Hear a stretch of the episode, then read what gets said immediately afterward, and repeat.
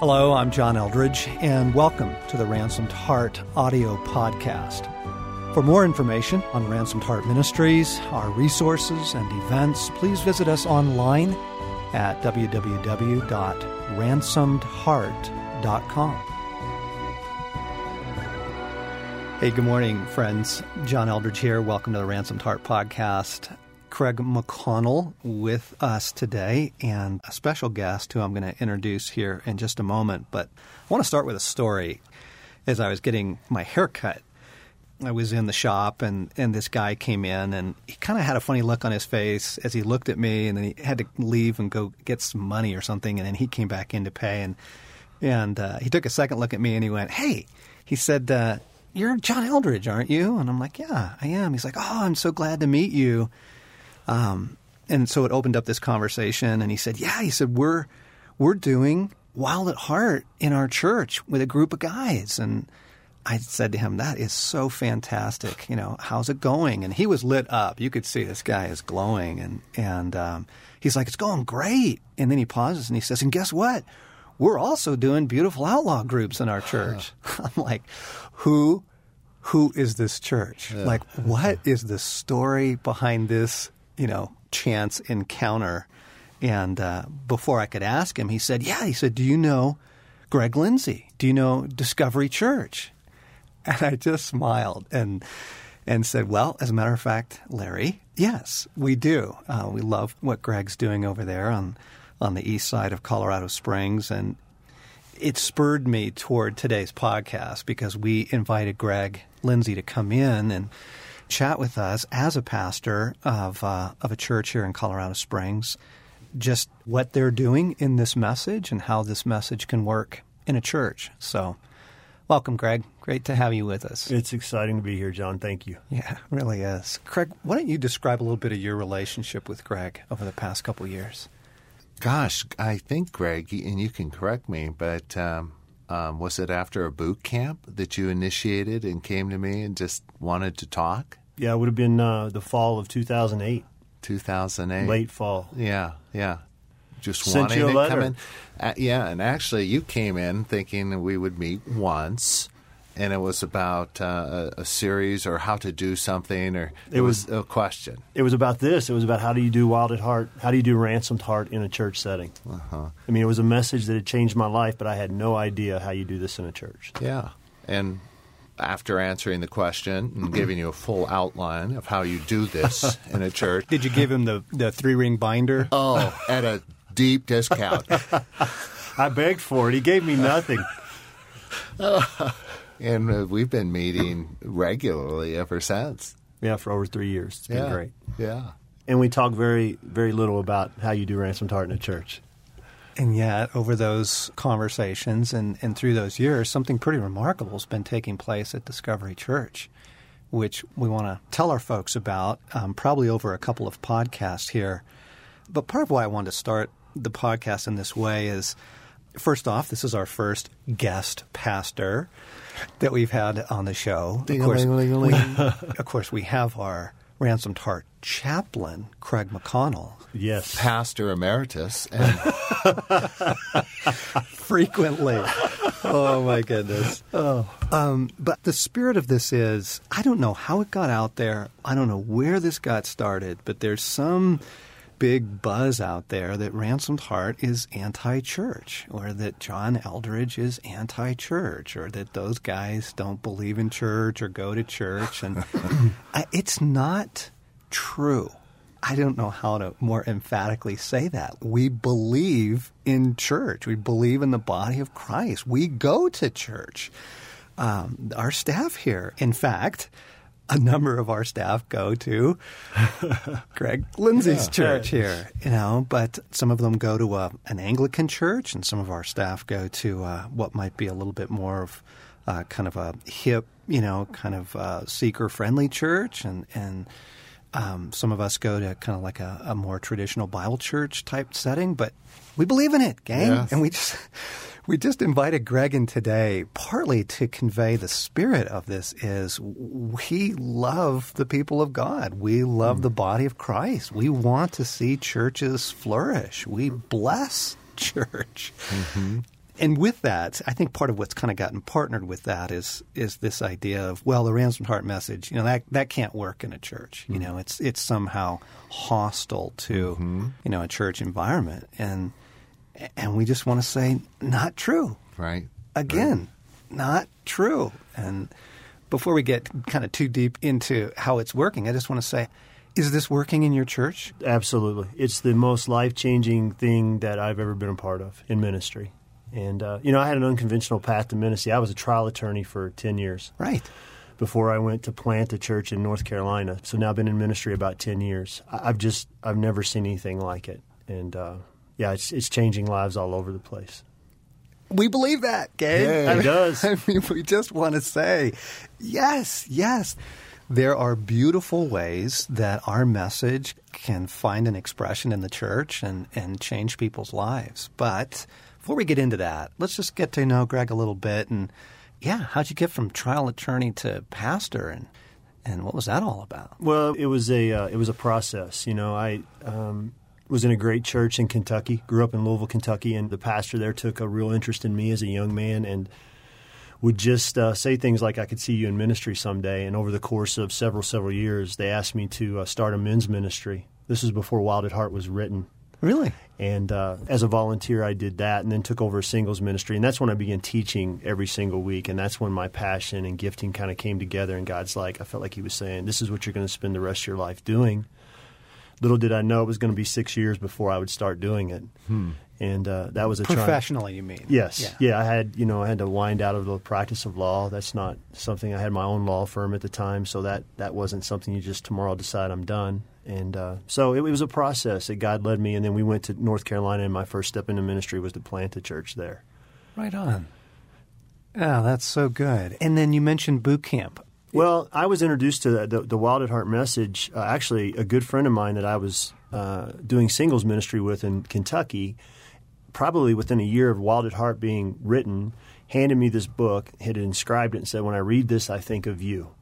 And so I read Wild at Heart early on, and as I began to read it, I'm like, I don't know why he said he think of me because the only thing I've ever shot in my life is a squirrel. and you missed it. No, I hit it. Okay, give me a break. You know, so I, you know, I, I grew up in Kentucky. Was never a big game hunter, and the whole elk hunting thing, you know, starts going. I'm like, man, this is just not me. But there were parts of the book that resonated with me. I thought, good book. Put it on the shelf. I wasn't doing men's ministry at this time. I was doing singles ministry.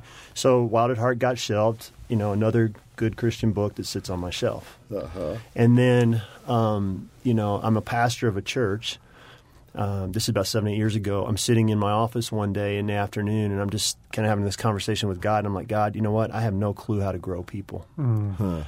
And I have friends all across the country in churches of all sizes, some really big churches, some dynamic churches who are doing some great stuff to help people navigate life. And I had the availability was there, access to anything they were doing, but I'm sitting there and we're doing a lot of the same stuff. And I'm going, I don't know how to offer people life. This life to the fullest thing that Jesus offers, I don't feel like we're offering that. And beyond that, I don't think I'm experiencing it myself. And so, five, six months later, my life just, boom, collapsed. And I'm in the desert. I'm out of ministry and uh, spent four and a half years in the desert. And a friend who was immersed in the ransomed heart message came alongside of me.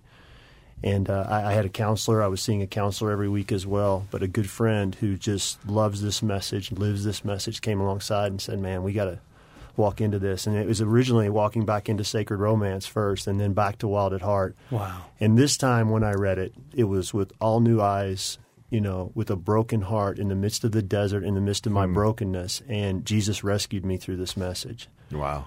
So the path back to ministry for me through the desert was pretty long, but I was convinced that God was saying, when you do this, we're going to do it differently. And I was convinced that, you know, when the opportunity came that we were going to grow people, use this as the primary discipleship growth piece in our church. And basically that's what we've we've done. I want to pause for a second and ask Craig a question because I'm thinking back of your, what, 25 years? 28 years? Yes. Yes. in the 28. 28 years mm-hmm. in pastoral ministry, you know, mm-hmm. uh, in Southern California, and that's how we met. You mm-hmm. you were pastoring at one of the churches that I came to. Um, Craig, churches want people to grow, for heaven's sakes. They want to see lives change. That's why people get into the ministry. It's not like they set out to create institutions. What happens? Why? You know, Greg's describing a situation where he's saying, I want people to grow. Why doesn't that happen a lot in churches? Well, my experience and observation would be that um, a pastor may start with that as his desire, but he just gets lost in all the other things that being a pastor requires of him. You know, staffing a children's ministry, a youth ministry, working with the choir and outreach programs, and he becomes Getting getting the roof repaired. Yeah. And, and yeah. And his spiritual life withers, dies. Yes. And with that, his once upon a time passion for people really changing and loving Christ intimately. Uh, when I was on a mega church staff, I mean, our issue was always program, recruitment, people, and problems, and deep, rich, profound conversations among the staff on are we growing or discipling? It was just assumed by our program and what our offering was doing that people were changing, but we never pushed into it, tested it, mm. measured it, looked mm. at it, and that went for the staff as well as our church. That'd be my observation. Mm. You just get caught up and you move from being a pastor to being a CEO and running the, just the pressure of all Yeah, that. yeah. yeah, yeah. So, I mean, again, I just want to convey our heart. We're for you guys who are pastors, you gals who are in full time ministry in the church. We're for Yes. you. We recognize it is the most difficult job on the planet. Yeah. Let's just say that it hmm. is, and to try and and get back to your first love, get back to the reason that you got into the ministry. You know, we're not hoping that it takes a time in the desert like it did for Greg, but you know, something shifted in you, Greg, where you said, "Okay, I have found change. I have found life. This message works. Absolutely. Like it really does. It really does restore lives. I'm a witness to that. Now I want to see it happen in the lives of others. So you come to Colorado and you start this church, and what I'm just so intrigued by is how Wild at Heart and Captivating became kind of, um, I guess, integrated, like central to what you were doing. Describe that. It is central. We do it every year. It lasts from January through May. And people say, What's our next step? That's it for us. So, you know, that's why I initially pursued Craig. I actually was shocked that he responded to my letter. And we got together, and I was really frustrated after our first meeting because we met at Starbucks for about an hour and a half. So we sit down, and Craig's like, So tell me your story. I'm like, so I start telling my story and get to the end. I mean, we're an hour and 20 minutes in, and I'm like, and I see that we're starting to wrap up, and I'm like, I got to get this agenda covered. I got to figure out how do you do ransomed heart in church? That's the question That you came with. that I came with. That's the only question. I mean, I love Craig; he's awesome, but I need this question answered because I have no clue. I know that I want to offer this, but I don't know practically how you do that. And uh, he's like, not now. He's like, how about same time next week? And my time with Craig has been, you know, 98% about me, my heart, my story for our three and a half year journey together, and very little about practical realities of how you do ransomed heart in a church. But to answer your question, we just said we're going to do this. And so I've been here five months. January of 09, we said we're going to do Wild at Heart and Captivating. And I'm going to teach Wild at Heart. I'd been through it two or three times myself. My first boot camp experience was February 08. God has a sense of humor. I came out to boot camp. We were at Frontier Ranch, and um, I froze to death. You know, I get on a plane in North Carolina, come to Colorado. There's 12 inches of snow. Right. And I'm like, I would never live in Colorado. And so in August, our family moves here. That's Oh, how that's how. God works. And then you know, then I'm in the same city with you guys and have a friend and, and all that. So we just said we're going to do it. And so we started with 25 men and about 25 women. Uh, men did their thing early at 5:30 in the morning. They, they did Wild at Heart, five thirty in the morning. 5:30 in the morning, and I said, you know, this will weed them out, yes, but we want guys that are committed. This will weed them out. but you know what? It, it, Oh, it really didn't. The, the retention rate was huge. And so we started with about 25 men, 25 women. They did theirs in the evening. They used the captivating video teaching pieces. I taught the guys Wild at Heart. Okay. and our retention rate was huge. But those 50 adults represented about 85% of the adults in the church at the time. Our church was probably 80 or 90 people when I got out here. And I didn't start it, I took over it. It was pretty much a failing church plant that when we got out in August of 08. So we took the lead of the church then. And so we started this thing, and um, the, the retention rate was great. We took the way of the wild heart, and we created this life stages journal, is what we call it. And we broke people into groups, into small groups of four or five people, and we had them spend four or five weeks at the end sharing their story. And we and we used the stages from Way of the Wild Heart. Uh, so we created a male version and a female version for them to, to start to just unpack their own life and story during those seasons of life and then share it with each other. And we still do that today. So the logistics of that's a little bit tricky. The guys and the gals are different in that we don't force the guys into small groups too quickly. We stay larger group for a while.